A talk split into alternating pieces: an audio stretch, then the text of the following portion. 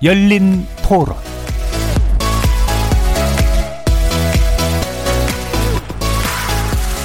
안녕하십니까. KBS 열린 토론 정준입니다.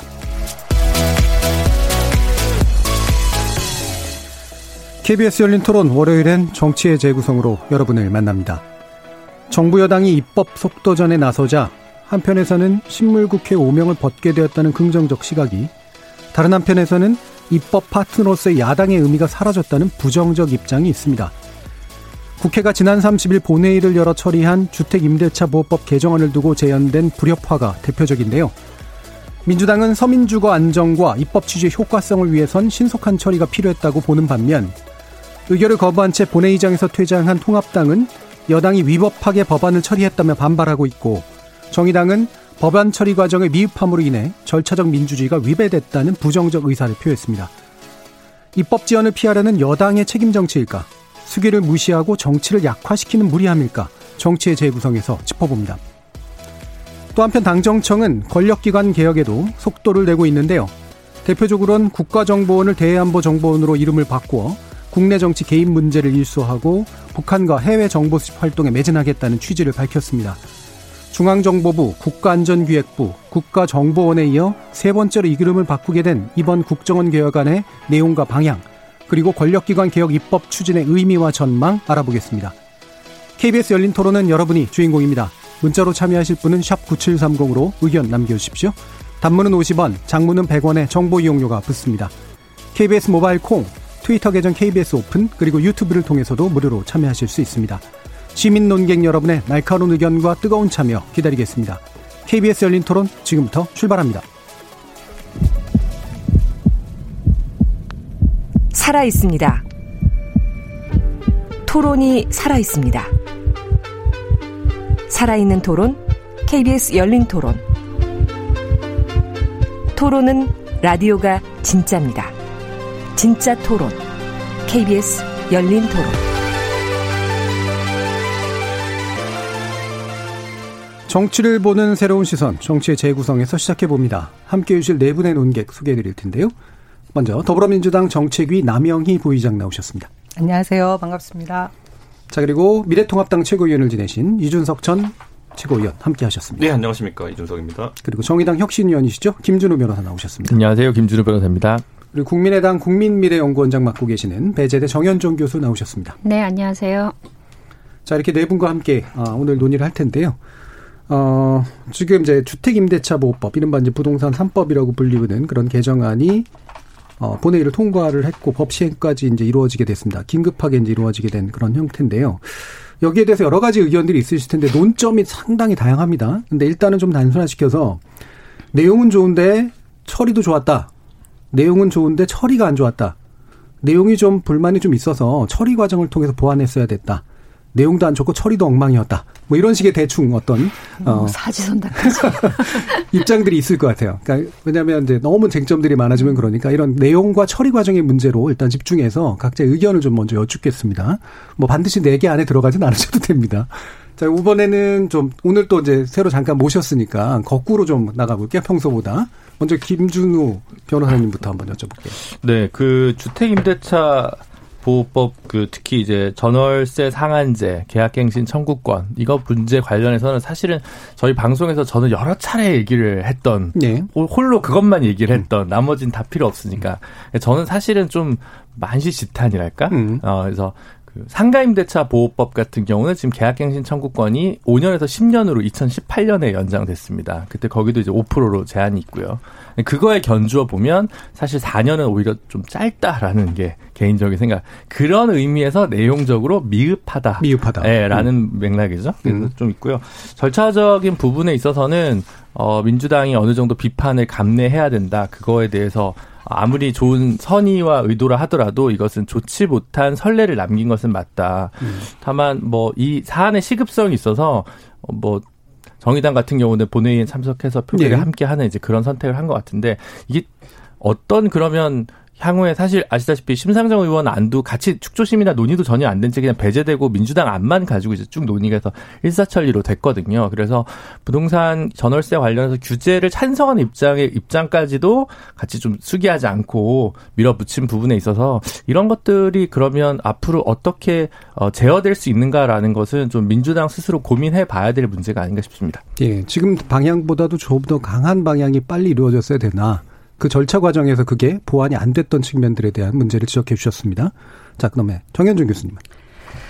저도 이제 김준우 그 변호사 방금 말씀하신 건 들어보면 아까 그 사회자께서 주신 예. 그 사지선다 중에 3번인 예. 것 같아요. 음. 내용도 미흡하고 절차도 어 부족했다라는 예. 건데 저도 입장은 같아요. 결론적으로. 음. 근데 이제 그 기본적으로 사실은 뭐 우리가 그 전월세 뭐 상한제라든지 이런 계약갱신 청구권이라든지 이런 것들은 주택에는 적용되지 않았지만 음.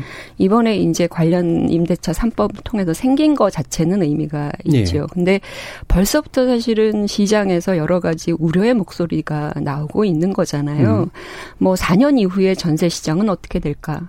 또 전세가 아예 없어진다. 뭐 이런 얘기도 있고요. 그러니까 서민들이 주거 안정을 위해서 이 이번 임대차 3법을 통해서 아, 한숨을 좀 가라앉히면서 아, 됐다. 이게 아니라 오히려 그 미래에 대한 어떤 불안이 또 한 번 더 증폭되는 음. 이런 시장과 여론들이 조성이 되고 있다라고 하는 점을 감안하면 예.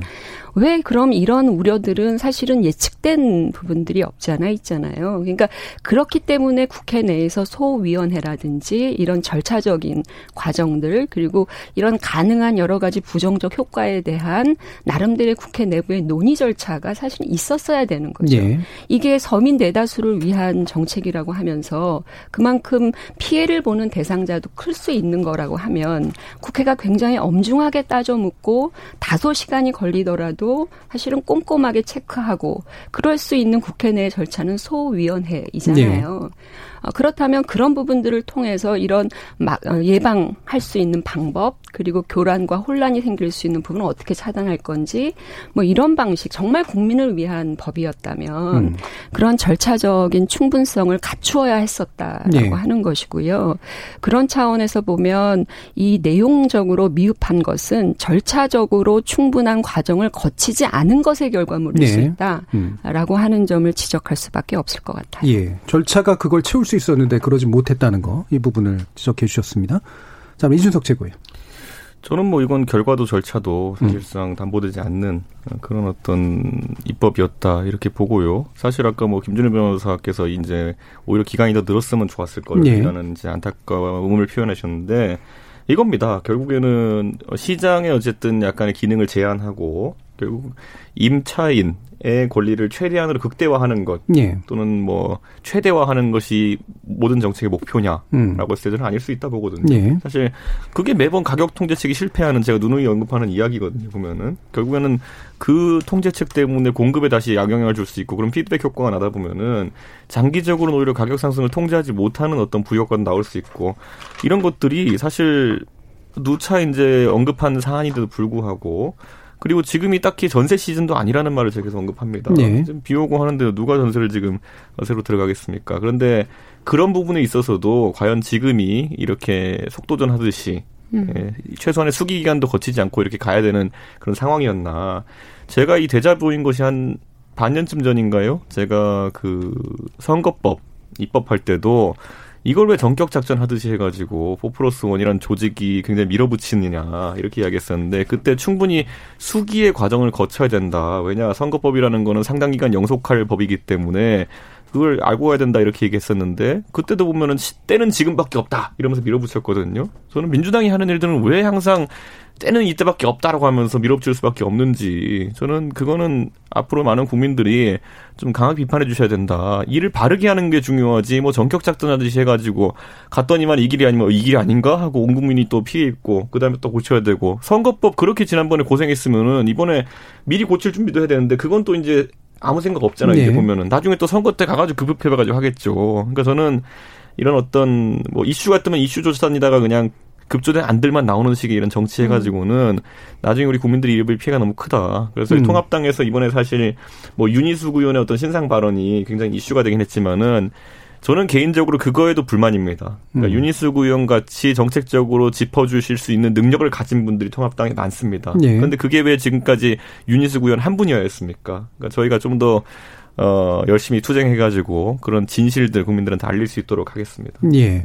일단 그 지금 입법의 방향성에 대해서도 사실은 방향에 동의하지 음. 않는 거예요. 그죠? 예. 예, 지금 윤석 최고위원 같은 경우에는 이게 입법의 후과가 더 있을 수 있다라고 보는 거기 때문에 그렇기 때문에라도 더, 더욱 서두를 필요가 전혀 없었다라고 보시는 거고 마지막에 덧붙이신 말씀 같은 경우엔 뭐 이따가 아마 또 논의하겠지만 야당이 야당으로서 이런 뭔가 교정 기능을 하기 위해서 더 필요한 것들이 있지 않겠는가라는 의미로도 좀 읽힙니다. 그 부분은 나중에 좀더 어, 말씀을 좀 나눠보도록 하죠.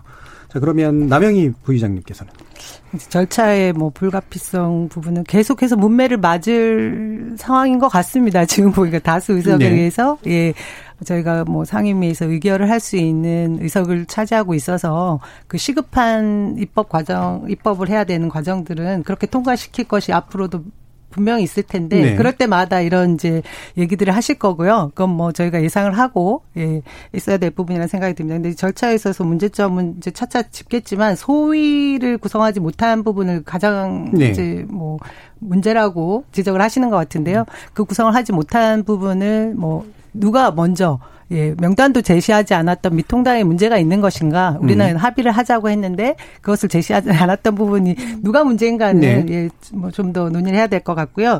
어, 이번 이 부동산 이 임대차 보호법에 있어서 저는 임차인을 위한 법이 네. 거의 30년 만에 처음 갱신된 부분을 주목해야 될 것 같습니다. 보니까 1989년 12월 30일 날 1년이던 전세 계약을 네. 2년으로 예, 할 수 있게끔 법 조치를 한 이후에 지금 거의 30년 만에 처음 처음 있었던 것인데 주택에 관해서 예, 주택에 예. 관해서는요. 이 부분이 지금 주택 시장의 그 아주 뭐 폭등이라는 그 연일 보도되고 있는 뭐 이런 내용들 보고 등을 따져보면 정말 시급했던 부분이 있었고 그리고 어쨌든 이 입법을 통해서 이 시행을 하는 과정이 시장에 주는 시그널이 되는 것이니까 예. 예 그런 부분을 좀 중요하게 눈여겨 봐야 될 부분이라고 저는 뭐 생각합니다. 시장에 주는 시그널이란 건 너무 명확하죠. 전세를 없애겠다는 시그널 아닙니까? 그러니까 전세가 음. 예, 정현정 교수님. 그 그러니까 지금 민주당 그 내부에서 공통적으로 계속 시급성이라고 예. 하는 말씀들을 하세요. 그러니까 이게 지금 법안 심사부터 통과되기까지 4일 걸렸거든요. 진짜 전무후무한 그 이 정도면 굉장히 금, 금박 긴박하고 네. 굉장히 지금 커다란 위기가 도래하는 상황에서 이루어질 수 있는 법안 처리 기간이란 말이에요. 근데 이걸 시, 시급성이라고 말씀하시는데 과연 그 시급성이라는 게 도대체 어디로부터 온 시급성이냐. 일각에서는 대통령께서 국회 오셔서 연설하시고 난 이후에 한 열흘 정도 돼서 이게 통과돼 버렸어요. 네. 그래서 이 법이 갑툭 튀래요. 갑자기 툭 튀어나왔다고.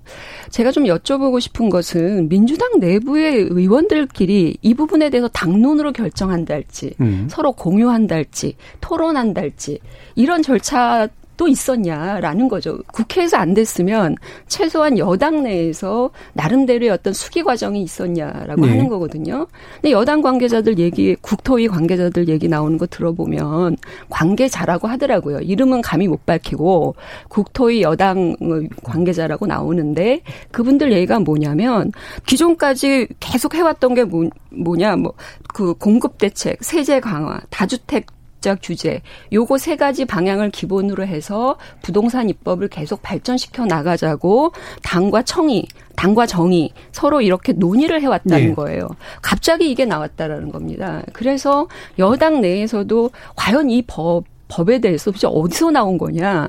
여당은 스스로 얘기하기를 그 당정협의에서 나왔다라고 얘기를 네. 하는데 네. 당정협의라는 건요 비공개란 말이에요 대부분. 네. 그리고 거기 참여하는 사람도 굉장히 제한적이고 속기록도 남지 않는 거예요.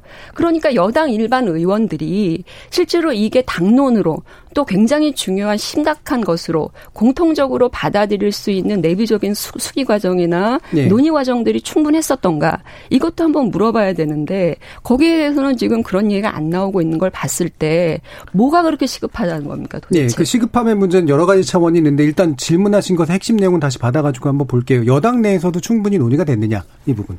예, 충분히 논의 후에 지금 계속해서 그러니까 누가 논의를 했느냐. 아까 말씀하신 대로 음. 예, 당정 협의체에서 분명히 한 것이고요. 들어가서 논의하시는 분들은 소수잖아요. 어찌됐든. 그 수기 네. 과정을 거쳐서 지금 발의를 한 것이고 시행하기까지 가는 것인데 제가 아까 이제 초, 초기에 말씀 서두에 말씀하시는 부분에 있어서 뭐가 시급하냐라고 말씀하시는데 이번 21대 국회가 개원을 할 때 한 달 이상의 그 늦어진 부분이 있지 않았습니까? 예, 그게 이제 미래통합당의 주호영 원내대표가 상임위 구성을 왜 의논을 하기로 시작하면서 그다음에 박차고 나가셔가지고 한 달 이상을 들어오지 않고 개원 자체가 네. 아주 늦어졌던 부분이 있으니 국회를 바라보는 국민들 민의가 해야 할 일을 제대로 하지 않는 그 부분을 당연히 예, 회초리를 들겠죠. 그런 부분에 있어서 시급하다고 말씀드리는 부분이 민생 현안 입법 과정에 있어서 저희가 더 늦어지면 안 된다라고 하는 우선 과제로 두고 있는 것이 부동산 법인 거죠. 제가 자. 오늘 미래통합당 탓 몇 번 하신지 한번 세보겠습니다. 두 번 하셨습니다. 지금. 네, 저는 있다고요. 예. 이 법안이 물론 근데 이제 이 법안이 갑자기 하늘에서 뚝 떨어져 가지고 네. 나온 아니면 제가 또 어, 그런, 그렇게 뭐 어떻게 더 비난받을 수는 있다고 생각하는데 사실 이거는 꽤 오래된, 어, 민주당에서도 20대 국회에서도 여러 의원들이 발의했고 뭐 아마 19대 때도 있었을 거고 이게 좀 사실 내용은 되게 오래된 거고 오래된 것 중에 최저선을 가지고 예. 저는 발의가 됐다고 생각하고요. 그래서, 어, 솔직히 말씀드려서 저는 전세 뭐 이거를 없애는 음모다 이렇게 보는 거는 오히려 뭐 이렇게 시장은 그렇게 함부로 이렇게 상상대로 굴러간다고 저는 생각하지 않고요. 이거를 전세제도 없애는 거다라고 바로 얘기하는 프레임은 또 과학적이지는 않, 않지 않나라고 좀 생각이 듭니다. 예, 아니, 물론 그러니까 이제 쟁, 잠깐만요. 쟁점은 여러 개가 되니까 근데 여당 내부에서 얼마만큼의 협의를 거쳤느냐 이 부분은 확인을 요청했으나 일단 당정 협의라고 일단 말씀 주셨고요. 방금 김준우 변호사 말씀 주셨던 것처럼 사실은 이 임대차 3법에 대한 논의는 오래 전부터 됐었어요. 음. 그리고 실제로 입법 발의하겠다라고 하는 얘기는 여러 차례 이제 있었기 때문에 이 법안 자체가 금방 올라온 법안은 아닌 것 같은데 음. 문제는 말씀처럼 4일 만에 이루어지는 것이 맞느냐.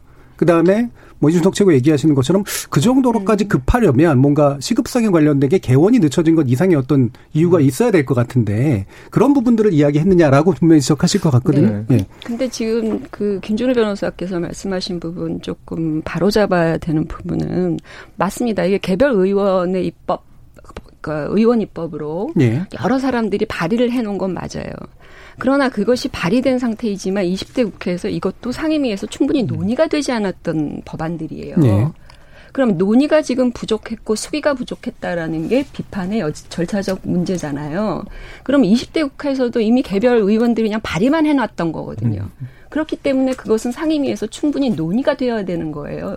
여당에서 이번은 이것에 대한 심각성을 정말 생각했다 그러면 시급성을 생각했다 그러면 이걸 논의의 중심으로 끌어들여서 거기에서 가능한 방법론을 네. 어, 찾아내서 가야 되는 게 맞는 거고요. 아까 그 왜 최저선을 합니까? 논의를 충분히 해서 정말 전세에 의해서 서민 서민 주거 안정에서 정말 도움이 되는 그런 임대차들의 보호 법안을 만들어내야 되는 네. 거잖아요. 왜 최저 라인을 만들어냅니까? 완벽한 것을 만들어내는 반드시 최저가 최선은 아니다는 말씀이시죠. 그렇죠. 예. 그렇다면 그런 측면에서 여전히 20대, 21대 국회를 거치면서 논의가 안 된 건 맞다라고 하는 거잖아요. 예. 그 논의의 절차를 복원해야 되는 것이 필요했다라고 알겠습니다. 하는 것이고요. 그래서 그 부분은 바로 쟁점으로 제가 이준석 최고께 여쭐게요. 네. 그러니까 지금 아까 이제 그, 그 부의장님께서 얘기해 주신 걸 보면 그 미래통합당 책임으로 이제 돌리셨잖아요. 네. 그러니까 그 이거 의원 지금 구성 안 되게 만든 게 사실 미래통합당 아니냐라는 말을 주셨단 말이에요. 네. 어떻게 얘기하실까요? 저는 그거는 뭐 어차피 음. 절차적으로 그, 그 당시 원구성을 놓고 다투는 상황이 전리에 비춰봤을 때 새로운 방식을 도입한 것이 어디냐 했을 때 네. 민주당이거든요. 법사위로 우리가 갖겠다. 그 했던 쪽이 민주당이기 때문에 귀책 사유는 귀당에 있습니다. 그렇기 때문에 그런 것 갖고 지금 원구성이 늦어졌다라고 표현하신 것도 19대나 아니면 20대 때 비하면은 그렇게 늦어진 것도 아닙니다. 음. 그렇기 때문에 그 문제가 안 되고요.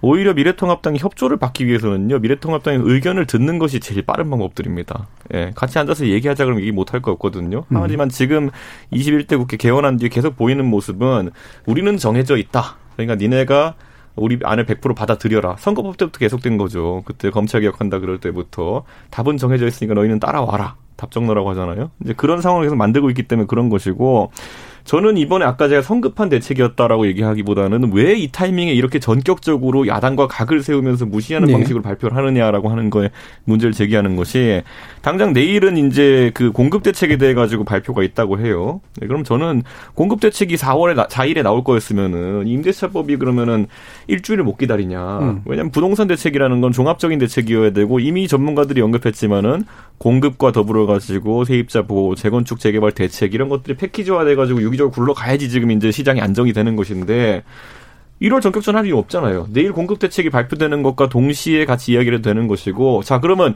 내일 발표되는 공급 대책이라 하면 그러면은 많은 수기의 과정을 거쳤느냐 했는데 제가 지금 단톡방에 하나 들어가 있는데 거의 400명이 넘는 사람들이 들어가 있어요. 태는 골프장에 아파트 짓겠다는 그 공급 대책에 대해 가지고 반대하기 위해 모이신 분들인데 이분들이 가장 허탈해하는 건 뭐냐면은 이 과정에서 야당과 상의를 한 것도 아니고 물론 그 지역 주민과 상의를 한 것도 네. 아니고 전격적으로 발표해가지고 이걸 밀어붙이겠다고 하는 이 모양새 아까 말했듯이 임대차 보호법도 그렇고 공급 대책도 그렇고 결국은 이거야말로 뭐 전격적인 개발 독재 시대의 어떤 그런 방식들이 아니겠냐라고 보는 분들이 있어요. 아까 남영희 위원장님이 89년도 임대차 보호법 전격적으로 만들던 것 이렇게 얘기를 하시는데 그게 바로 가장 이제 민주당이 싫어하는 그런 군사 정부 시절 이후에 나온 것들이거든요. 보면은 저는 그러니까 지금 시점에서도 이 정책이라는 것이 이렇게 과거에 무슨 금융실명제 발표하듯이 뿅 하고 해가지고 해야 될 것도 있겠지만은 임대차 보호법이 과연 그런 것이었느냐, 예. 공급 대책이 그런 것이냐에 대해 가지고는 앞으로 민주당이 생각을 좀 바꿨으면 좋겠습니다. 자, 이렇게 예. 이렇게 튀어나오는 정책들이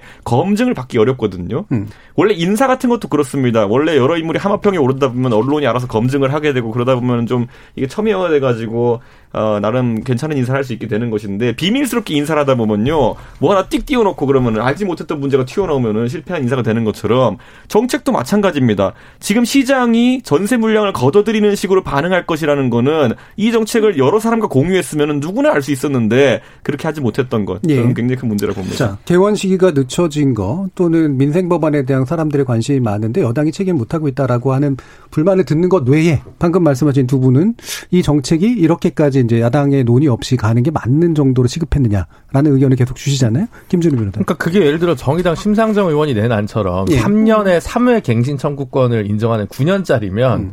저는 이준석 의원 말이 맞다고 봐요. 예. 거기 너무 나왔어. 그러니까 아니 그럼 맞다고 보자고. 아니, 근데 그 법안은 논의조차 안 됐죠. 아니 어쨌든 근데 그래봐야 저는 상가임대차 보호법이 10년이기 때문에 네. 별로 뭐 괜찮다고 보는데 음. 둘의 형평성이 있다고 보는데 그래도 뭐 2 플러스 2 가지고 저는 이게 뭐 어마어마한 안이라고 생각하진 않아서 음. 이렇게 윤석 최고위원이 그 방법론은 다 오케이 하는데 그 음. 안에 탑재된 컨텐츠에 대해서 동의하는 그 네, 교집합이 좀 적어서 예, 예. 교집합이 달라가지고 약간 음. 동의가 안 되고요. 음. 그리고 사실 이렇게 4일짜리 전격 작전이 지금 부동산 세법과 관련해서도 또 반복될 것 같다는 지금 보도가 예. 있지 않습니까? 근데 그러니까 이걸 막으려면 지금이라도 빨리 주호영 원내대표님께서 소위에 좀 합의를 해줘야 유일하게 지금 이거는 뭐 정의당이나 국민의당 같은 군소정당은 지금 아무런 조타수나 키를 못 쥐고 있습니다. 사실은 네. 그래서 이 부분이 파국이라고 생각하신다면 이준석 최고께서 주호영 의원을 좀 설득을 해서 소위에 오고 원래 그래서 뭐 위원장도 몇 개 받으면 모든 법이 이렇게까지 통과될 수는 없었던 아니, 것 같거든요. 아니, 그래, 그런 부분이 그 있지 않냐. 네, 됐고 그 부분은 좀 이따가 네. 야당의 책임이나 야당의 어떤 그 권한 뭐 이 부분을 가서 얘기를 하고 일단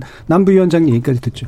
예, 부동산 뭐 부동산 문제에 있어서 지난 20대 국회에서 끝까지 발의들만 다 되고 통과되지 못했던 것도 여야의 팽팽한 의견 대립이 있었던 거고요. 지금 21대 들어와서 순차적으로 이 법안 입법 조치들이 취해져야 되는 부분을 저희는 시급하게 생각했다라는 말씀을 드리고 내일 이제 공급 대책이 나오는 부분을 말씀하셨는데 그렇기 때문에 이제 먼저 했어야 되는 법안 통과였다고 저는 말씀을 드리고 싶어요. 지난번에 이제 그 1990년도 네. 그때 이제 그 임차인을 위한 1년짜리 2년으로 되고 난 뒤에 전세 시장이 급격하게 상승을 했습니다. 그리고 매매 시장도 상승을 했지만 그 다음 해, 이, 어, 이듬해 91년에 네. 일기 신도시 공급 계획이 발표되니까 다시 이제 안정화가 된 상황이 있거든요. 그러니까 이런 과정들을 보고 지금 이제 공급 대책까지 순차적으로 처리를 하려는 거죠. 예. 그 잠깐만 좀 예, 정혜정 교수님.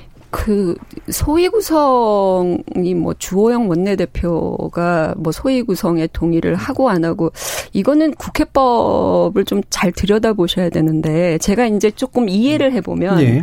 왜 이게 지금 그 야당의 소위 구성에 응해주지 않았다라고 하는 여당의 비판을 쓰고 있는지 저는 잘 이해가 안 되는데 음.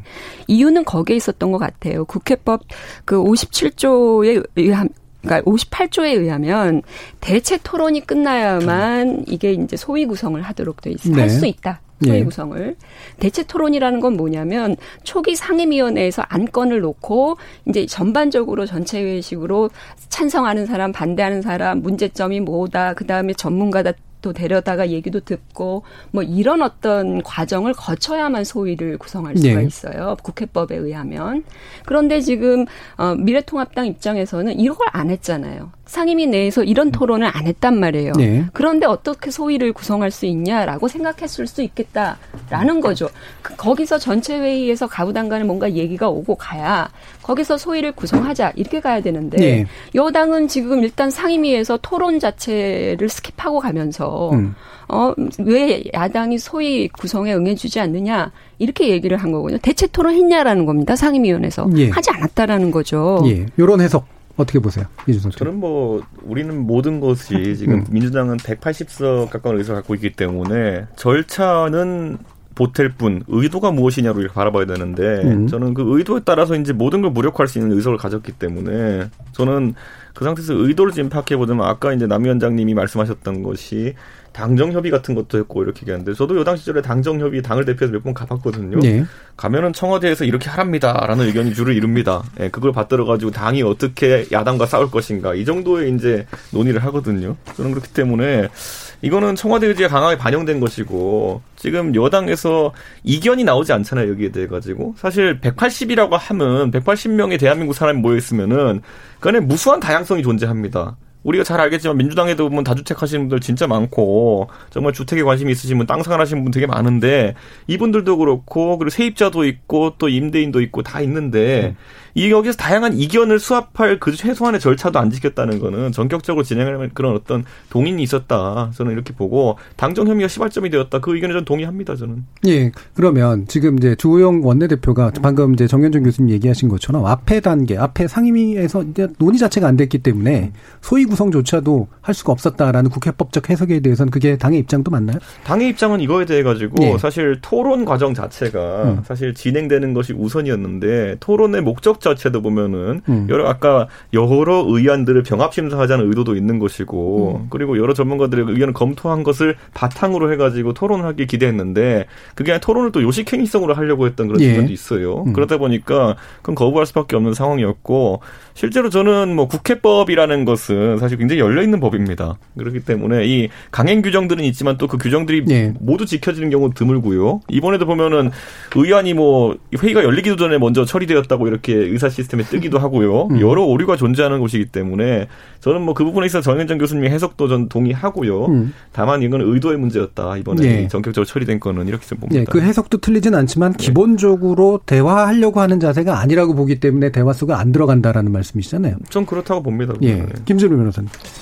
서로 신뢰가 없는 거죠. 예, 예. 네, 기본적으로. 음. 그러니까 그때 뭐 예를 들어 법사위에서 통과되는 거 의사로 막 이렇게 기자분들이 쓰신 거 타이핑한 걸 보면 김도부 의원이 와서 토론하자고 하는 게 아니라 소위 구성 다시 합의하자 이렇게 얘기를 해요. 음. 그러니까 의사 진행 발언이나 그런 썩것 얘기를만 하는 거거든요. 아 그러면 여기 토론합시다. 지금 음. 이렇게 얘기를 해서 하는 게 아니라 그냥 어 모든 논의를 좀 연장시키는 게 목적이었던 것 같고 한쪽은 빨리 오늘 의결하겠다는 게 목적인 게 양쪽이 좀 예. 그래서 이럴 땐 저는 불가피하게 예를 들어 법사위를 그 당시 논의를 기준으로 보면 참 양비론적인 입장인데 음. 논의를 하면 될 텐데 지금 더 숙의해야 됩니다. 더 토론해야 합니다. 이렇게만 얘기하고 뭘 반대하는지 뭐 이런 걸 얘기하는 발언은 또 찾기가 어려워요. 예. 그런 부분이 좀 아쉬운 거죠. 예. 그러니까 이게 자꾸 죄수의 딜레마적인 네. 상황들인데 네. 그렇죠. 그러니까 어차피 대화도 안 할 상대다. 음. 그 다음에 저쪽에선 들어오려고 하는 게 아니라 어차피 막으려고 하는 거다. 해서 이제 이게 지금 대립하고 있는 거잖아요. 그러니까 절차에 대한 문제를 계속 말씀하시면서 도돌이표인데, 그러니까 이제 그런 아,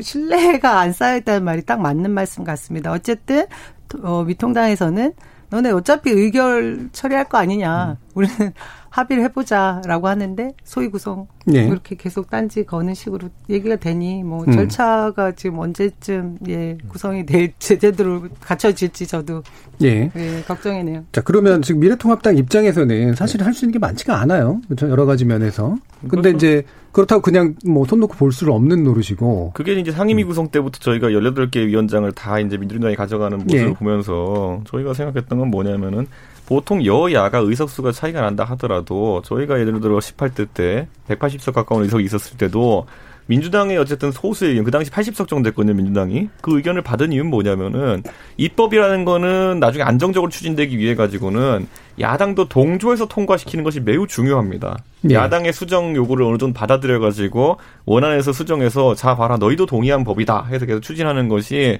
정책의 안정성에 굉장히 도움이 되기 때문이거든요. 책임 분산이죠. 그렇죠. 음. 왜냐하면 이게 만약에 여당의 독주로 만약에 법안이 가결되고 만약에 결과가 좋지 않았다면은 좋지 않았다면은 그 다음엔 책임 소재를 놓고 여야 간에 치열한 공방이 있을 수밖에 없고 사회도 분열이 됩니다. 그때 야당 말 안 들어서 그랬어라는 지적을 할 수밖에 없는 거거든요. 그러다 보니까 여당이 그런 운영의 묘를 보통 어느 당이든지 보이게 마련인데 이번엔 그렇게 하지 않았기 때문에 저는 야당이 입장에서 봤을 때 여당이 어떻게 빨리 이걸 깨우치느냐를 한번 지켜보고 있습니다. 왜냐하면 음. 제가 예전에 180석 처음 됐을 때 민주당에 했던 말이 뭐냐면은 밀고 나가는 속도가 빠르면 빠를수록 나중에 대연정하자고 오는 속도도 빠를 것이다. 저는 이렇게 예측하고 있거든요. 예. 왜냐하면 이거는 예전에 친노 친문 정권에서 했던 것을 저희가 그대로 얘기하는 것이거든요. 전격적으로 개혁 입법하겠다 그러면서 막 계속 막 직권 상정하려고 그렇게 하다가 예전에 결국 은 나중에 지지율 떨어지면은 대연정하자 장관을 나눠주겠다 뭐 이런 거 나오거든요. 그러니까 저는 그런 어떤 나중에 또 다른 그 뒤늦은 어떤 후회가 나오지 않도록 음. 지금 공동으로 정책을 추진했으면 좋겠다 음. 이런 얘기를 합니다. 예, 그저, 지금 이제 네. 예, 그 김주 아니 김준모 선 이준석 최고의 말을 들어보면 네. 이렇게 돼요. 그러니까 일단 기다려 보면 저쪽이 망하는 게 보인다라는 음. 거거든요.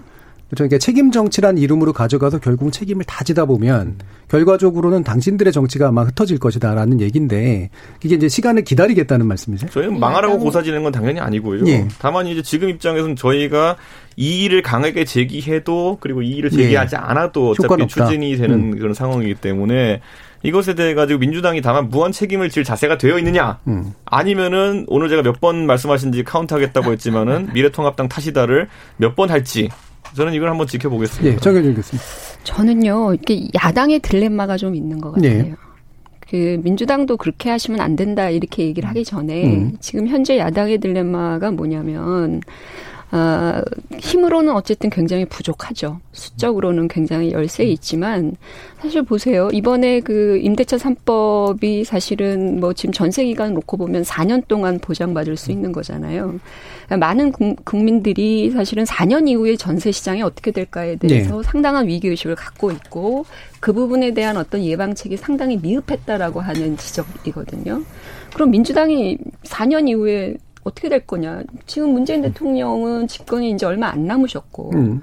그러니까 우리가 뭐 내각 책임제라 그러면 사실 이렇게 해서 뭐 선거로 네. 어 일종의 국민들이 한 번 더더 이렇게 평가를 하면 되는데 이게 아니잖아요. 다음 대선까지 또 가야 국회 예산론도 나왔겠어요. 그렇죠. 네. 그래서 지금 이준 야당은 사실은 잠재적인 수권의 어떤 그 네. 목적을 갖고 있는데 이, 이 법의 폐해는 누가 사실은 감당해야 되냐면 다음 정권, 다음 다수 정당이 감당을 해내야 되는 부분이거든요. 네.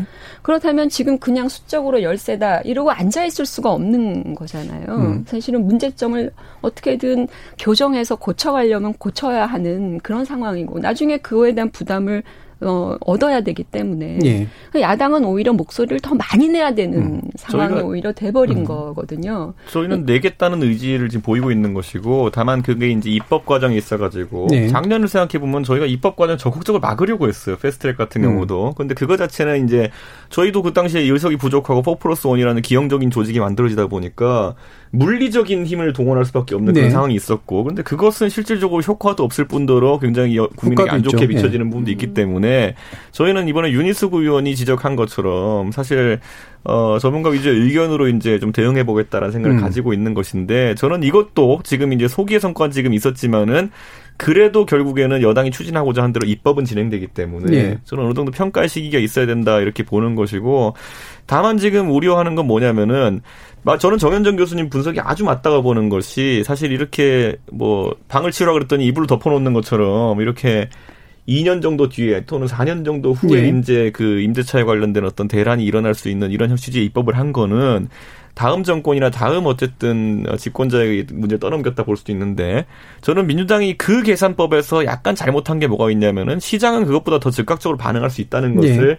이번에 몰랐던 것 같아요. 음. 그래가지고 이 정책이 발표되자마자 집이라는 거 워낙 민감한 그 재화다 보니까 시장에서 이미 반응을 빨리 해가지고 일부 보도를 보면은 서울에 그렇게 집이 많은데 지난 주말 기준으로 해가지고 전세 공급 물량이 440채인가 그렇거든요, 보면은. 그거는 전세 물, 물량이 절멸했다는 것을 네, 의미하는 겁니다. 그러니까 시장 절벽이라는 것이 민주당이 생각했던 아, 다음 선거 지나서쯤이 아니라 조기에 올 수 있다는 거는 아마 민주당이 지금 위기 의식을 받아들여야 된다. 그리고 저희가 부동산 정책 할 때마다 민주당 의원들 본심이 나오잖아요, 보면은. 이래도 집값 안 떨어지요 발언도 있었지만은 이번에는 보면은 전세가 월세 되는 건 좋은 거다는 취지의 발언도 있고 뭐 이런 것들 보면서 국민들이 얼마나 절망하겠습니까? 음, 전세가 월세 되는 이 부분은 아마 이제 나중에 또 네. 기회가 되면 얘기를 하고요. 그 부분은 사실은 미래통합당도 그렇게 다른 의견은 아닌 네, 것 같아서. 그, 예. 미래통합당에서 지금 음. 저희가 이제 180석에 가까운 예, 그 여당이 앞으로 이제 개혁 입법 과제들을 밀어붙이게 하다 보면 나중에 연정하자는 소리가 나올 거라는 걱정을 해 주시는데 네. 제가 지금 상태로 보면 그런 정책적 대안을 미래통합당이 제시하지 못하는 상황도 분명히 있는 것 같고요. 그리고 준비되어 있는 것이 그다지 보이지 않기 때문에 그 걱정은 너무 큰 걱정인 것 같다는 생각이 듭니다. 그리고 음. 그 전세 시장이 지금 뭐 절멸했다는 말씀을 하시는 매매 시장은 오히려 그 서울의 경우 좀 수요가 아니 그 숫자가 더 늘어났던 부분이 분명히 있거든요. 매물들이, 예, 매물들이 나오고 있으니까요. 조금 시간을 두고 봐야 될 부분이라고 생각합니다. 네, 김준우 변호사까지 듣죠. 그, 그 강남 아파트 재건축 지금도 네. 많이 진행되거든요. 네. 재건축이 진행되면 전세 수요가 늘어나요. 그럼 전세 수요가 적어 보이는 게 음. 왜냐하면 전세로 가셔야 되거든요. 거기 사시던 분이 다 이주를 하셔야 되니까. 음. 그러니까 전세와 전, 전월세 상한제와 지금 전세 시장의 요동은 반드시 명확한 인과관계가 있다고 보여지지는 않고요. 그 다음에 어 진짜 서민들은 월세를 삽니다. 네. 전세를 많은 액수를 그 빌라나 연립주택에 넣는 걸 불안해 하세요. 이런 분들이 상가도 마찬가지인데 어 상가임대차 보호법에서 8%인가 9%에서 5%로 내렸을 때 어, 집주인들이 어떻게 했냐면 관리비 명목을 신설하거나 네. 관리비를 늘렸습니다. 지금 보완 입법이 필요한 건 그런 거거든요. 진짜 서민은 전세도 좀 어렵습니다. 네. 네, 그런 부분도 같이 유념하는 국회가 됐으면 좋겠습니다. 알겠습니다. 그건 발언은 좀 조심하셔야 되는 게 서민이 전세를 살면 전세. 서민이 아니냐는 취지로 말씀하시는 거예요. 아니 전세 전세가 진짜 서민은 월세를 산다고 하신 거는 아니 진짜 진짜 진짜 부자 또 월세를 살죠. 근데 제 얘기는 그그 네. 그 논의조차해서 배제되거나 논의에서 빠질 수 있는 분들이 분명 히 있다는 거죠. 관리비 명목으로 음. 어렵게 되시는 분들이 있으니까 그 부분까지 여러 사력 있게 논의하는 국회가 됐기를 소망한다는 잠깐 여기서 아까 미래통합당이 또 이제 대안이 없었다 말씀하시는데 지금 와가지고 그런 얘기 아니, 아니, 아까 남의원장님 말씀하셔가지고 지금 와가지고 정부가 공급 대책이라고 내놓는 것들 사실 보면은 어, 미래통합당이 처음에 부동산 대란이 일어나자마자 저희가 언급했던 것들 진짜 하기 싫어하다가 이제 조금씩 언급을 하는 상황이거든요. 예를 들어 도심지의 뭐 용적률이라든지 아니면 재건축 재개발 정책을 재검토해야 된다는 이야기. 그 미래통합당에서 거의 한 10년째 부르고 있는 노래입니다. 박원순 서울시장 하시는 동안에 다 막아놨던 것들. 그럼 지금 와가지고 대안이 아니다? 그러면은 그 뭐 새로 나온 재건축 아닙니까? 그러니까 미래통합당이 이야기했던 것들을 그대로 하기 어려우니까 지금 와서 거기다 양념을 좀 얹어가지고 공공 개념의 재건축이라는 이런 새로운 것들 만들고 있지만은 큰 틀에서는 미래통합당의 공급 대책 방향성을 뒤늦게 그것도 그대로 따라하긴 싫어가지고 좀 변형해가지고 양념 쳐가지고 따라하는 거 아닙니까? 예. 100만 호 이상 주호영 대, 주호영 원내 대표가 말씀하시는 100만 호 이상의 재건축 재 개발 뭐 이런 쪽을 풀어가지고 공급하게 되면 투기 일어납니다. 근데 공공 임대 주택 방향으로 주택 방, 공급을 늘려가는 방향을 맞춰야 될 것 같거든요. 재건축해서 임대주택 넣겠다고요? 자, 이 부분은 부동산 토론이니까 더 이상 하지는 않고요. 네. 오늘 입법 과정에 관련된 논의는 어느 정도 어, 얘기를 좀 진행한 것 같습니다. 청취자들 의견도 좀 들어봐야 되니까요. 들어보고 가겠습니다. 정희진 문자 캐스터. 네, 지금까지 청취자 여러분이 보내주신 문자들 소개합니다. 소설이님, 국회 들어오지 말라고 한 적이 없습니다. 본회의장 나간 건 미래통합당입니다. 의석수가 모자란다고 계속 얘기하는데 20대 국회에 대한 국민들의 심판 결과가 바로 현재의 의석수입니다. 초코의 일상님, 법안을 발표하고 열흘 만에 법안을 처리하는 건 말도 안 되는 일입니다. 이면성님, 주택임대차 보호법은 시간이 급한 법안이라고 생각합니다. 논의 자체를 거부하면서 과정에 문제가 있다고 지적하는 건 적절하지 않습니다. 해주셨고요. 응원합니다. 정용님. 내년 2월에 전세 재계약해야 하는데 이번에 미리 10% 올려서 계약했습니다. 김성진님. 주택임대차보호법은 이미 10년 전부터 발의했던 법안이고 현재 통합당의 반대로 무산되지 않았습니까? 지금도 마찬가지입니다. 반대를 위한 반대만이 가득한 국회에서 빨리 일을 하라는 의미로 지난 총선에서 국민이 민주당에 표를 던진 겁니다. 1222님. 민주당이 과반수가 됐다고 해서 일방적으로 법안 처리를 하면 독재와 다르지 않다고 생각합니다. 4185님. 왜 180석을 밀어줬겠습니까? 하도 통과 못 시키니 갑갑해서 여당에게 표를 준 것이 아닐까요? 그리고 완벽한 법은 없습니다. 수기 수기 하는데 도대체 얼마나 수기를 해야 합니까? 국회는 국민들에게 일하는 모습 좀 보여줬으면 좋겠습니다. 라고 보내주셨네요. 네, KBS 열린 토론. 이 시간은 영상으로도 생중계하고 있습니다. 유튜브에 들어가셔서 KBS 일라디오 또는 KBS 열린 토론을 검색하시면 지금 바로 토론하는 모습 보실 수 있습니다. 방송을 듣고 계신 여러분이 시민 농객입니다. 계속해서 청취자 여러분들의 날카로운 시선과 의견 보내주세요. 지금까지 문자캐스터 정희진이었습니다. 토론이 세상을 바꿀 수는 없습니다. 하지만 토론 없이 바꿀 수 있는 세상은 어디에도 없습니다.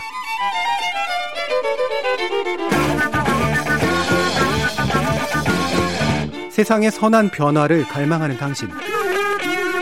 정답이 아니라 질문의 힘을 믿는 당신. 우리 KBS 열린 토론에서 만납시다.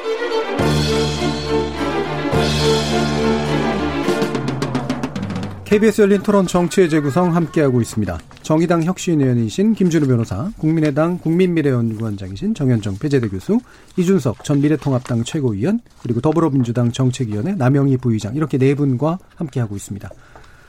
자, 이제 두 번째 주제는 이제 권력기관 개혁에 관련된 입법들인데요. 어, 그 중에 일단은 먼저, 어, 국가정보원 관련된 개혁에 먼저 이야기를 나눠볼까 합니다. 검찰과 경찰까지 포함된 문제이긴 합니다만 일단 명확하게 좀 보이는 건 국가정보원의 명칭 변경과 어, 국내 문제에서 이제 국외와 북한 문제로 어, 치중하겠다라고 하는 것이 이제 결합해서 나타나고 있는 것이죠. 어, 이 부분 어떻게 보시는지요? 일단은 이준석 최고요. 저는 뭐 명칭이 뭐 사실 상징하는 것도 있겠지만은 네. 내용에 크게 뭐, 뭐 변화가 있을 거라고 보이지 않습니다. 음. 이미 국정원의 업무라는 거는 지금까지 국정원장도 구속되고 이러면서 국내 연부는 사실상 이제 배제되는 것으로 이제 정착되어 가고 있는 모습이기 때문에 저는 뭐 그것에 정점을 찍기 위한 것으로 이름이 변경된다 정도로 네. 인식하고 있지 지금 뭔가 또 바꿀 것이 많지 않을 것이다. 않다. 뭐 음. 이렇게 생각하고요. 다만 이제 그 정보라 함은 유기적인 어떤 부분이 있거든요. 예를 들어 기술 정보, 예를 들어 기술 정보를 다룬다. 이제 국정원의 영역 중에 뭐 대북 정보도 있겠지만 그렇죠. 기술 유출이나 네. 이런 걸 다룰 수도 있는데 그럼 그 기술 유출을 다루는 게 해외 정보만 다뤄가지고 가능하겠느냐라고 음. 했을 때 경계선이 있거든 당연히 국내 정보의 상황을 파악해야지 해외 정보를 파악할 수 있는 것이고 대북 문제 같은 것도 그런 경계선이 있는데 오히려 너무 경직된 형태로 가지 않았으면 음. 좋겠다. 저희가 국내 정보를 취득하는 것에 있어서 국정원이 가장 문제가 됐던 것은 사찰을 하고 네. 그걸 정치적 목적으로 사찰을 지시하고 뭐 이런 것들이 운영상에서 아주 문제가 있었던 것들인데 이런 걸 배제한다면은 저는 국내 정보에 있어가지고 너무 국정원에 손발을 묶는 것도 해외 안보 업무나 아니면 이런 것들에 있어서 지장을 가져올 수 있다. 그렇기 때문에 음. 저는 이 부분에 있어서는 저는 저희 미래통합당도 좀 통크게 나갔으면 좋겠다. 네. 저는 이런 생각을 하는 것이고 여당도 개혁안에 그런 부분 이 경직성으로 경직성으로 과거에 이제 국정원의 잘못된 일 때문에 네.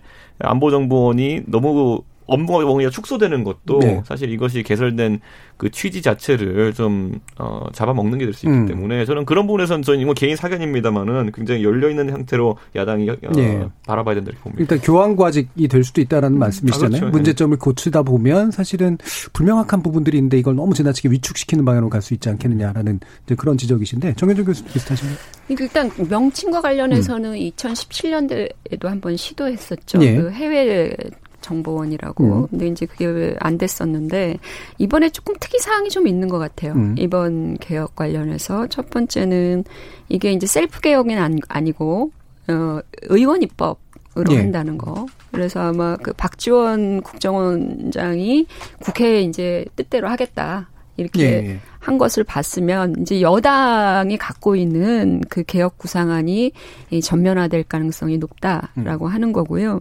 또 하나는 이준석 최고 조금 전에 말씀하신 것처럼 이제 이제 이 국내 정치를 전면적으로 그 금지시키는 예. 그 금지 조항이 법적으로 좀 강화된다라고 음. 하는 거거든요. 기존엔 7년인가 그랬었는데 이게 10년으로 이제 직원들이 음. 정치 개혁을 한 경우에는 처벌하는 그또 하나 제가 지금 눈여겨 보고 좀 문제가 있다고 보여지는 건 뭐냐면 대공 수사권을 예, 경찰 예, 경찰로 넘기는 음. 거. 이거는 미통당이 결사반대했던 부분이거든요. 예. 과거부터.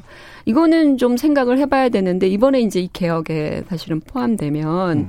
이 대공 수사권이라는 건 이게 여러 가지로 경찰 조직의 속성상 이, 이 대공 업무가 실제로 갖고 있는 그 특성의 문제를 감당할 수 있겠냐. 음. 경찰이 비밀 조직도 아니고 비밀 이건 어떻게 보장이 될 것이며 정보 수집 능력은 그 정도 갖추고 있냐. 예. 국정원만큼 그 수집을 할 수 있는 기구도 없거든요. 음.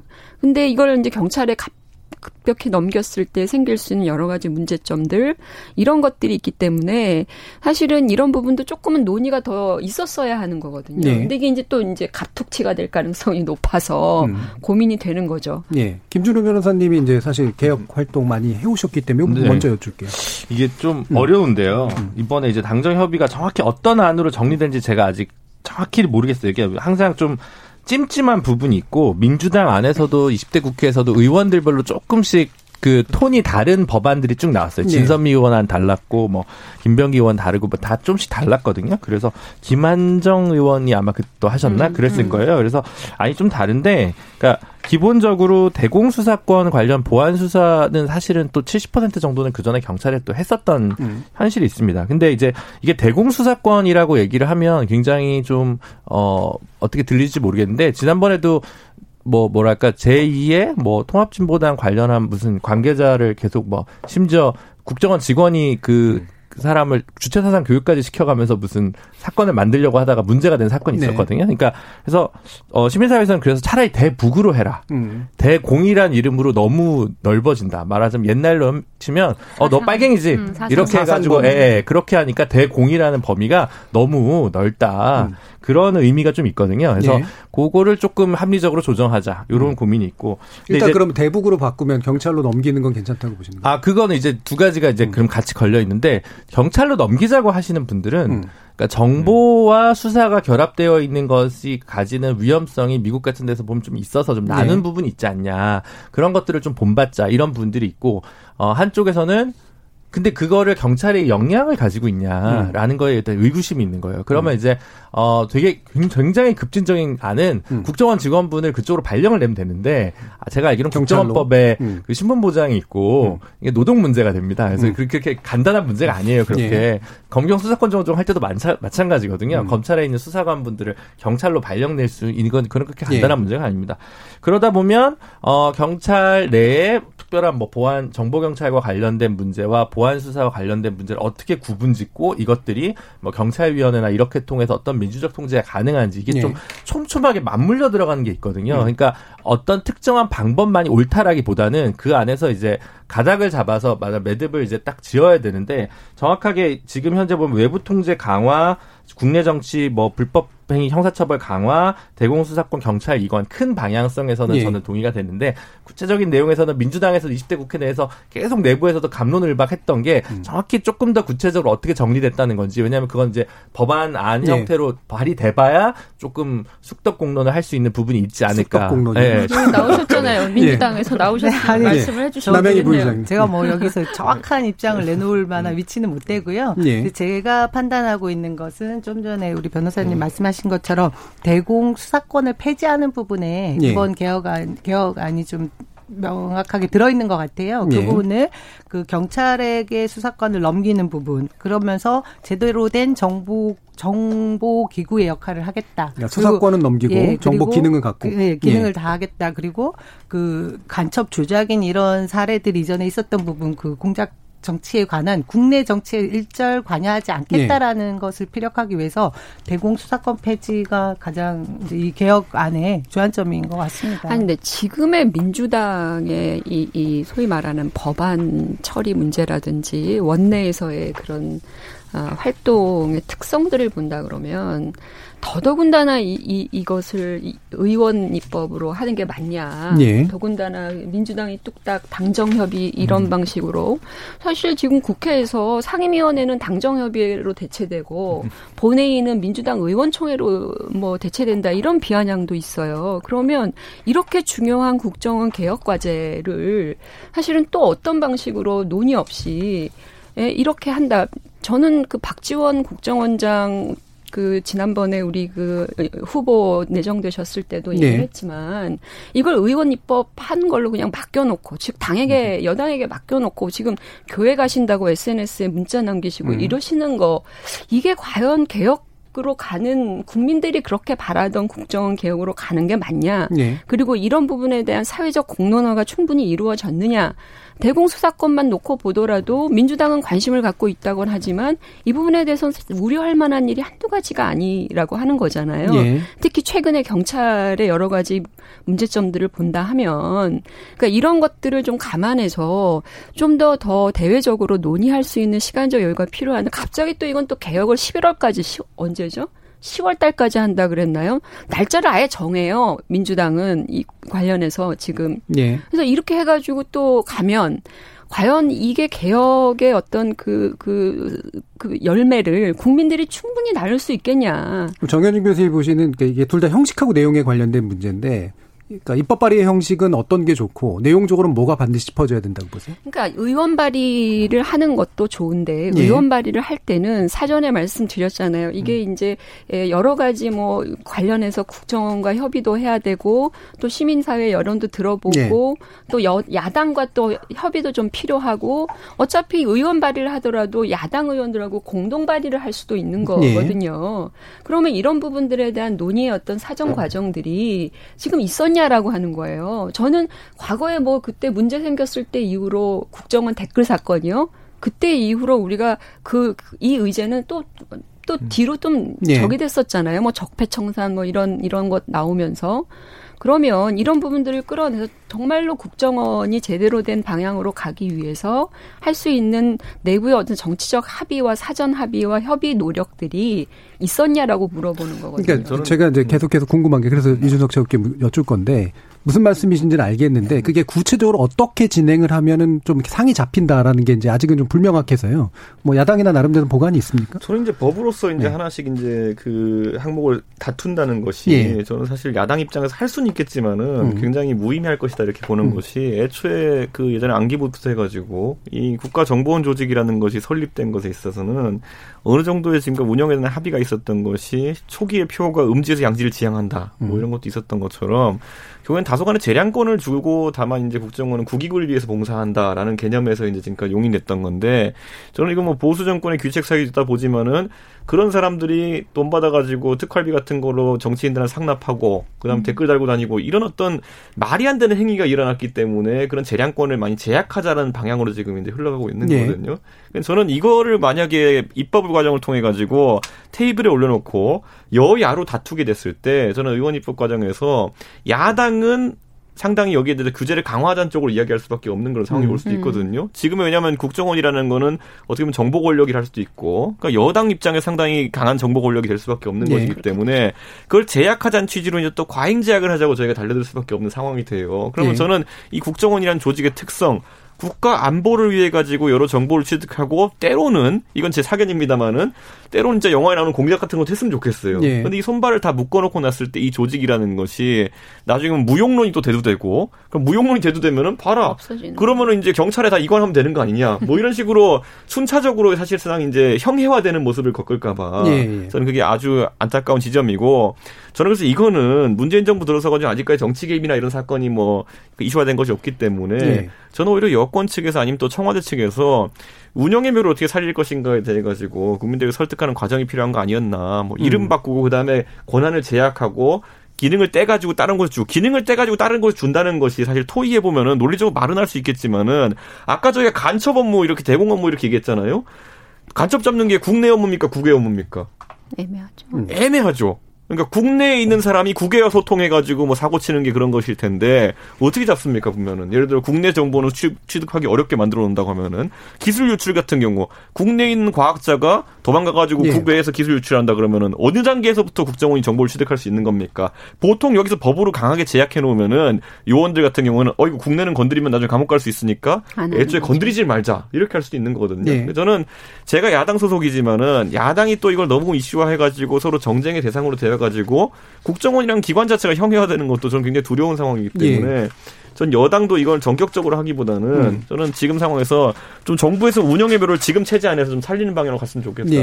이렇게 생각합니다. 이준석 최고위원의 입장은 미래통합당이 낼 수 있는 입장은 아닌 것 같아요. 지금 상황들로 보면. 아니 저희는 왜냐하면 예. 수사관 폐지 뭐 이런 것들이 나오고 이러면은 그렇죠. 사실 뭐 그게 정치적으로 무슨 의미인가를 분석할 수밖에 없는 상황이에요, 예, 지금. 예. 그러니까 이 얘기는 뭐냐면, 그러니까 이게 법안으로 사실은 예. 규제 조항을 만들거나 예를 들면 권한 조정을 예. 하는 그런 식의 개혁 입법보다는 운영해 보려고 하잖아요. 예. 그러니까 지금 과거에 국정원 개혁에 대해서 어떻게 국정원이 개혁되어야 된다고 얘기하는 것들 중에 공통적으로 나오는 건 뭐냐면 국정원이 본래 의미, 즉 대공수사 업무 또 정보 수집 기능 이런 것들은 거기에만 몰입을 하면 되는데 예. 이게 국내 정 치에 개입을 하고 또 특수활동비라든지 이런 것들을 또 정치적으로 활용하고 심지어 여론조사도 네. 지금 뭐 미통당은 가슴 아픈 일이지만 그때 여론조사까지 해서 국내 정치 여론 이렇게 정치에 개입하는 이런 부분들은 사실은 정치적인 어떤 관계에서 자유롭지 못했기 때문이잖아요 국정원이 네. 가슴 아픈 게 아니라 잘못된 그렇죠. 거죠. 그렇죠. 그거는 네. 기본적으로 어, 대통령을 비롯해서 정치적 권력을 갖고 있는 네. 사람들이 국정원을 본래의 기능 하도록 운영의 묘를 살려서 해주면 되는 거라는 거거든요. 음, 이걸 입법까지 해가지고 기능 조정하고 예. 이럴 필요가 있겠냐라고 하는 거란 말이에요. 예를 들어 제가 이제 가장 최근에 정보위원장 하시던 이해운 의원님 예. 이제 그 당시 야당으로서 이제 정보위원장을 하면서 좀 안타까워하셨던 게 뭐냐면은 정보라는 것이 어차피 청와대는 들어가는 거 아닙니까 국정원을 통해서 그러면 입법부에서 야당 쪽에도 그런 정보라는 것이 국가 안보에 중요한 내용들 같은 예. 경우에는 국회의원들이 당연히 떠들고 다닐 건 아니니까 그렇죠. 내용과 공유가 될 수 있고 그런 자세를 만약 국정원이 보인다 한다면은 음.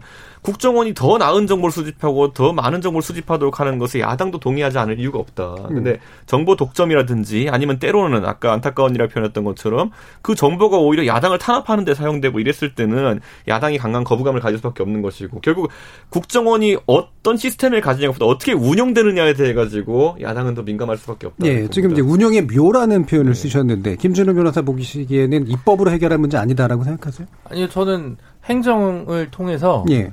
어, 2, 3년간 실험을 했고, 음. 어, 크게 문제가 없으니 음. 입법으로 개혁을 굳히는 단계 아니냐라고 예. 거꾸로 바로 입법부터 할 게 아니라 예를 들어 아이오를 국내 정보기관의 그 정보 요원들을 다 뺐는데 음. 그래도 괜찮네 2, 3년 지났는데 나라가 돌아가는데 큰 문제가 없네 그러면 이제 이거는 입법하는 부분 아니냐 오히려 저는 이렇게 예. 생각을 하는데 그리고 아까 제가 말씀드린 이상한 사례가 문재인 정부 때 있었던 일이에요. 음. 그 그래서 저는 대공수사권이 대북으로 좀 축소돼야 된다고 저는 생각하는 입장이고 예. 어 그래서 음, 뭐, 특별히 한 게 아니라 지난 3년 동안 평가안 속에서 나온 잘 정제된 안으로 좀 나왔으면 좋겠다. 음. 이런 게 있는 것 같고요. 그리고 이 안들의 범위는 뭐 20대 국회 혹은 19대 국회 때도 쭉 있었던 안입니다. 뭐 노회찬 의원 안도 있고 천정배 의원 안도 있고 이제 발의 대표 발의 기준으로 보면 그래서 전 이것도 거의 아마 임대차 보호법처럼 최소 교집합 정도로 아마 될 것 같다는 강한 네. 확신이 들고 그게 온 것 같은데요. 그래서 그래서 별로 이렇게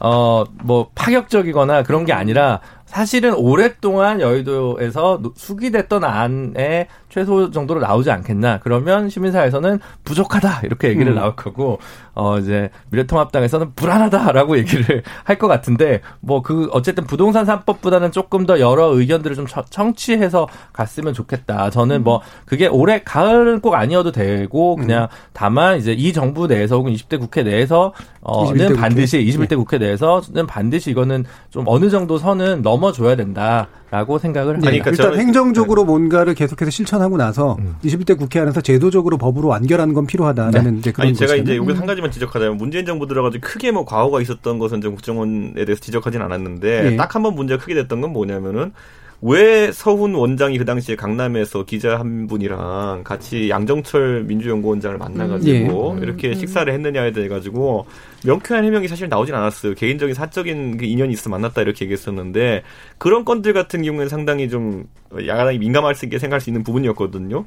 민주연구원장이라는 자리에 있는 분과만 정당 정책 연구소와 교류를 하기 위함이라 그러면은 저는 박지원 원장 취임하신 다음에 정현정 그 교수님한테 연락이 오는지 전 지켜봐야 된다 보는데 그게 아니라면 그 사적인 만남이라는 것이 과거의 국정원이 사적인 경로로 정보를 유통해가지고 특정 세력에만 이득을 주는 모습과 이제 결부될 수 있기 때문에 예. 제가 운영의 묘라고 표현한 것이 그런 겁니다. 그러니까 무리를 일으키지 말아라 이런 것을 언급하는 예. 것이고 저는 그런 측면에서 조심하는 것이 중요하다고 예. 봅니다. 그러니까 이준석 최고위원은 사실 이 부분 어느 정도 자유롭게 얘기할 수 있는 입장이라고 생각은 드는데 지금까지 이제 국정원의 문제로 제적됐던 민간인 사찰이나 간첩 조작이나 선거 개입이나 뭐 이런 식의 부분들은 사실은 현재 야당이 자신 있게 막 말하기가 좀 어려운 그런 측면들이 좀 있는 거잖아요. 그렇죠. 예. 네. 그렇기 때문에 이게 이 문제가 명확하게 막 잘 논의되면서 이렇게 자신감 있게 진행되지 못하는 그런 측면들이 분명히 있는 것 같은데 지금 남해강희 부의장님은 예. 이 부분은 어떻게 여당이 받아요? 문재인 정부 출범 당시 접 폐 청산이라는 예, 화두를 던지면서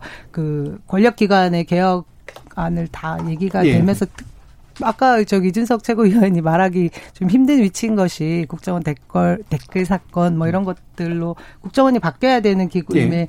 충분히 다 국민들이 동의하고 있는 부분이잖아요. 그 음. 그 부분을 어쨌든 투명하게 보여줄 수 있는 부분이 저는 의원 입법 부분이라는 생각이 듭니다. 그것 때문에 그 절차를 거쳐야 되는 것이고 운영의 미를 를 분명히 둬야 된다라는 거는 전 동의를 하거든요. 하지만 이제 그 국정원 개혁위에서 이미 얘기했던 나왔던 안들을 어떻게 법적으로 다 국민들에게 보여주면서 권력 기관이 변화하는 모습 그리고 개혁 대상으로 어떻게 절차를 거칠 건가에 대한 것을 보여주기 위한 노력이라고 제가 봐지고요. 그리고 무엇보다 음. 그 아까 말씀드리 드렸던 부분에서 국내 정치 개입 전혀 하지 않겠다라는 게 최우선 과제일 것이고 그 이후에는 국가 정보 기구로서의 역할을 충실히 할 수 있는 그러니까 미래지향적인 부분을 어뭐 보여줄 수 있는 걸 입법화할 수 있는 역할이 분명히 있지 않을까 싶은데요. 자, 그러면 이제 제가 한 가지 다시 김주루 변호사께 여쭐게 제가 이제 외국 경험을 좀 많이 했기 때문에 외국 경험에서 이제 보통 입법이 이루어지거나 정책에 대한 협의들이 이루어질 때 보면은 녹서 백서 해가지고 이렇게 음. 굳이 법안이 먼저 나오지 않고 그렇죠. 뭔가 이렇게 이니셔티브가 딱 떨어지면 음. 공청회도 거치고 안들이 점점 구체화돼가지고 실제 입법화되는 경우들은 이제 많이 보는데 한국은 이제 이런 경우들이 이제 행정입법에 약간 뭐 그런 경우들이 좀 있는 거 말고 잘 안 보이는 게 이제 문제인 것 같거든요. 어떻게 보세요? 그렇죠. 근데 이제 이번은 예외적으로 그렇게 된 거죠. 근데 네. 전 이유가 두 가지가 있었다고 생각하는데 음. 이 정부 문재인 정부가 권력기관 개혁을 굉장히 외쳤는데 20대 아, 국회에서는 검찰 개혁만 갔습니다. 네. 그러니까 경찰 개혁이랑 아, 국정원 개혁은 못한 거죠. 그러니까 이제 그 때문에 어 예, 예기치 않게 이쪽은 행정을 통한 개혁 실험을 먼저 하고 음. 그다음 입법이 되는 순서를 밟게 된 게 아닐까. 예. 어, 약간 얻어 걸렸다고나 할까요? 예, 네, 음. 그런 부분이 좀 있는 것 같고요. 근데 그때 어쨌든 국내 부분 정보관 폐지하면서 그 논란이 정리가 안 된 부분을 어떻게 정리할지 전 모르겠어요. 무슨 말씀이냐면 예. 어, 인사 검증할 때 예전에 국정원에서 자료를 청와대에서 받았습니다. 그게 음. 국내 사찰과 관련된 음, 말하자면 맞아요. 정보라면 음. 정보인데 그걸 경찰이 보고하기 시작했거든요. 음. 근데 경찰도 사실은 그 어, 정보 수집 기관이자 수사 기관인데 이게 권력이 독점되는 것에 대한 문제가 있거든요. 그러면 뭐 한국형 뭐 CIA, 한국형 FBI 뭐 이런 얘기하면서 정보 경찰을 수사 본부로 따로 작게 만드냐 마냐 여기서 말하자면 서로 결단을 못해서 추진이 못 된 거거든요. 말하자면 어 개혁안이 논의 끝에 완벽한 숙고안이 나오지 않은 상황에서 이렇게 좀 어, 중도 반단됐던 것 같고요. 네. 근데 공수처는 그러면 굉장히 뾰족했냐라고 얘기하면 저는 그 뾰족함 속에서도 좀 문제가 있었던 부분이 4 플러스 1 속에서 좀 많이 다듬어졌다고 생각하거든요. 음. 개인적으로. 그래서 이것도 좀 아, 필요하면 한 1년 정도 지금부터 어, 정확히 당론의 안을 민주당이 그 지난번에는 신용만 하고 20대 국회 때 통과시킬 의지가 전혀 보이지 않았는데 솔직히 예. 저희 저희가 느끼기에는 이번에는 어 1년 정도는 뭐 각오하더라도 좀 논의를 진척시켜서 만들어 가면 되지 않겠냐라는 음. 생각이 들고 그동안 많은 우려 사항들 중에서 좀 많이 좁혀진 부분들이 분명 확인됐기 때문에 좋은 거? 저는 우리나라... 자, 굳이 그러니까 네. 시한을 특정하진 말되 음. 권력기관 개혁의 넓은 범위까지 포함해서 민주당이 음. 여당으로서 음. 확고한 어떤 당론을 밝히고 음. 그다음에 발의 형태로 띄우고 나면 그 다음에 이제 논의를 제대로 좀 해가지고 보완을 하자.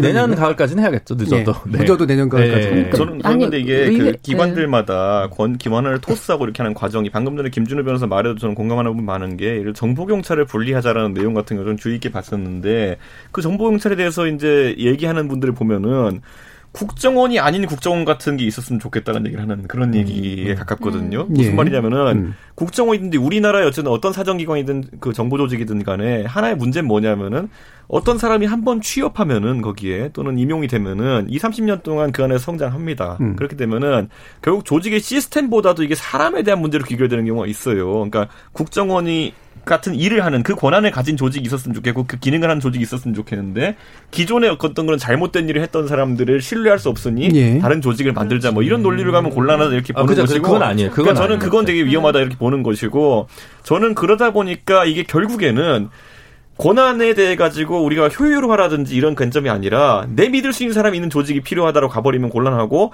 이런 거죠. 요즘 요즘 상황에 맞게 비유하자면은 검찰 같은 걸 하면 좋겠는데 그 수장이 윤석열 같은 사람 은 아니었으면 좋겠어. 뭐 아. 뭐 이런 식으로 권력기관 개혁을 접근하면 안 된다. 네, 그렇게 오해하실 수 있다고 네, 생각하는데 네, 제가 네. 생각하는 그게 아니라 국정원이 좀 다뤄야 될 좀 비밀스러운 것들이 있고 네. 조금 더 양지로 나와서 국회에서에서 접근권이나 이런 민주적 통제가 좀더 그, 나올 수 있는 부분이 있다고 그걸 좀 분리하자는 맥락이 네. 좀 한편으로 있는 것 같아요. 네. 왜냐하면 지금도 아까 좀 이해훈 의원님 뭐 정보위원장인데 모른다는 거 아니에요. 네. 이 정도는 알아야 되는데 국정원이 비밀 인가로 취급권으로 하는 정보가 너무 통제돼 있어서 사실은 모르는 게 너무 많고 뭐 청와대라고 저는 다 모르는 모를 거라고 생각하거든요. 그 네. 비밀 창고에 있는 그 음. 수많은 문서들이 그러니까 이제 양지로 좀 내올 것들 아닐 것들을 좀 분리하자는 맥락도 같이 있지 않나. 물론 그러면 국정원에 대해서 통으로 전부 다 이제 국회에서의 어떤 어그 뭐 통제권 그리고 보고권을 더 강화하는 방안도 있을 수 있겠죠. 그러니까 그 부분은 저는 논의의 여지가 충분히 열려 음. 있다고 생각하는데 아마 그 의견을 내신 분들은 사람의 문제라기보다는 조금 예, 맥락을 좀 예. 뜯어서 예. 양지로 낼 수 있는 부분은 빼자라고 했던 맥락이었던 것 같습니다. 예, 남의 부장. 어쨌든 뭐 예산 집행 뭐 이런 부분의 투명성 제고 그리고 뭐 직무 범위에 대한 부분도 명확히 음. 비밀스러운 부분을 좀 더 드러내놓고 그 투명하게 처리할 수 있는 절차들을 가져보자고 하는 게 입법 절차를 거치자는 거 아니겠어요? 그 음. 워낙에 이전의 시각으로 그 국가정보원에 대한 걸 계속해서 들여다보면 앞으로 그 정보기관으로서 우리가 역할을 둘 것에 대한 생각들을 못하는 부분을 이제 그 절차들을 거친 다음에 이제 진짜 다른 역할을 맡는 정보기관이 되자라는 걸로 저는 개혁 과제라고 생각하거든요. 예, 그 기관으로서 할수 있는 예, 기능을 예, 죽이진 기능, 않되 네. 최대한 투명화시키자. 저는 아니 예. 그 투명화가 예를 들어서 저는 이제 그 국정원이 갖고 있는 1분씩만 이렇게 합니다. 그, 가, 국정원이 갖고 있는 그 특수한 성격. 그러니까 음. 이게 정보를 다루고 특히 이제 대북 업무 같은 경우에는 상당히 여러 가지 그 국정원이 갖고 있는 특징적인 기능을 존중해서 네. 어, 뭐 예산 처리 문제라든지 음. 아니 국회에서도 사실은 그 비공개 회의들을 많이 하잖아요. 네. 국정원 뭐 국정감사든 뭐 예산심의든 뭐 이런 것들이 대체로 비공개로 가는 이유는 국정원이 갖고 있는 본래적 기능의 특수성을 감안해서 사실은 하는 거거든요. 음. 근데 지금 민주당에서 주장하는 건 어떻게든 이 여기를 좀 이렇게 투명하게 끌어내 보자. 네. 그 범위를 어디까지로 갈 거냐는 거죠. 그것은 두 가지예요. 국정원의 기능을 완전히 180도 바꿔가지고 네. 투명한 새로운 기구로 만들어서 그렇게 하든지 뭐 아니면 그 어떻게 하자는 것인지 네. 저는 이해가 안 되고 거기까지 하고요. 예. 그러니까 저도 비슷한 내용인데 결국은 음. 동물원에 호랑이가 있는데 이빨이 너무 날카로우니까 이빨 뽑아놓자 이렇게 해놓으면은 그게 호랑입니까 그게? 그러니까 저는 지금 상황에서 국정원이라는 것이 사실 국익을 위해서 뛴다라는 추상적인 명제만 있기 때문에 음. 여러 불투명성이나 또는 아예 그 안에서 아예 그 안에 지도자들이 생각을 잘못해서 정치 개입하고 이런 문제들이 있었던 것을 네. 이해하나 저는 그런 생각이에요. 만약에 그 예산의 그 활용에 있어서도 예를 들어 뭐 공작을 위해 가지고 국가를 위해 사는데 누구 매수한다 한 100만 불쯤 써야 된다 그러면 썼으면 좋겠어요. 음. 그게 아니라 어떤 통제나 나중에 본인들이 문제가 될 것 때문에 국가의 안보나 아니면 핵심 이익을 지켜야 되는 상황 속에서 돈 걱정하고 이런 거는 국익에 부합하는 게 아니다. 이렇게 네. 생각하기 때문에 저는 지금 뭐 국정원에서 그런 아주 안 좋은 생각을 가진 사람들 걸러내는 건 중요하겠지만은 음. 시스템적으로 제약을 하는 것도 저는 그렇게 좋지 않다. 알겠습니다.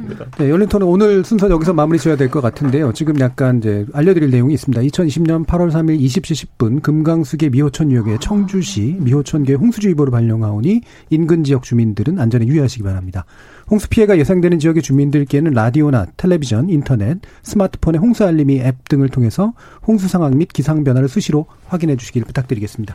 오늘 정치의 재구성 이것으로 모두 마무리하겠습니다. 오늘 함께해 주신 정현준 교수님, 이준석 최고위원, 김준우 변호사, 그리고 남영희 부의장님 네 분 모두 수고하셨습니다. 감사합니다. 감사합니다. 저는 내일 저녁 7시 20분에 다시 찾아뵙겠습니다. 지금까지 KBS 열린 토론 정준이었습니다.